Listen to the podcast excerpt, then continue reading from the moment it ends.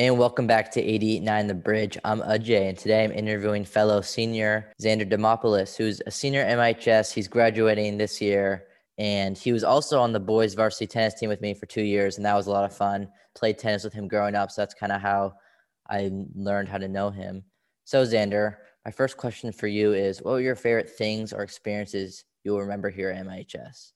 Well, I'd say probably my favorite experience has got to be was probably high school tennis because there was like it's such a big social outlet. It's like it's not just like a ton of like hitting and like matches and practices. It's actually a lot of fun because you meet a lot of fun people. I can recall like my cousin was on the varsity team that went to the island. I there was people that I've known since like first grade and like elementary school and yeah, it's just a lot of fun. And it's like there's this really big team aspect about it that I really I really liked because you know you whenever you're playing a match, you're always you're gonna hear your teammates just rooting you on, chanting, and it's it's such a good feeling, and it makes it it makes it so much more fun to play, and it makes you like it hypes you up. Um, also, it's a good way to get your PE credits over with.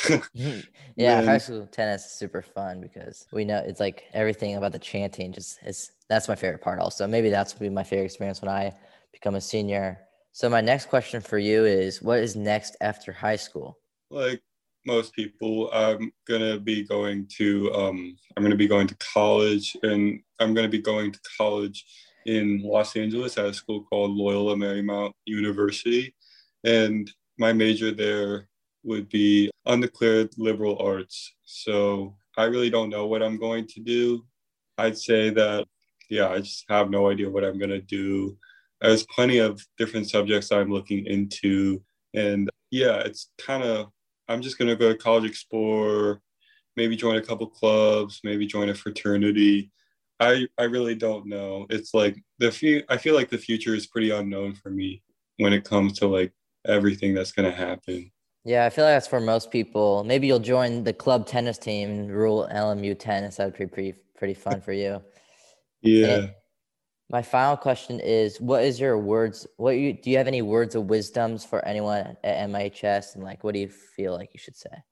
I'm actually really glad you asked that question because I do have some advice for um future for future students that go to school and students that are going to school now, and that is enjoy the experience. Don't get caught up. Like, obviously, focus on your work because it's important because colleges are going to look at that. But I also say, like, take advantage of the experience. Join a couple clubs. I mean, hang out with your friends. Just live life. And then also, and always be kind to people. Always, like, be willing to talk to like different people because they might surprise you. And yeah, just enjoy high school. Don't let the cloud of college acceptances and grades and APs and tests and any of that stuff. Just don't let that cloud your high school experience.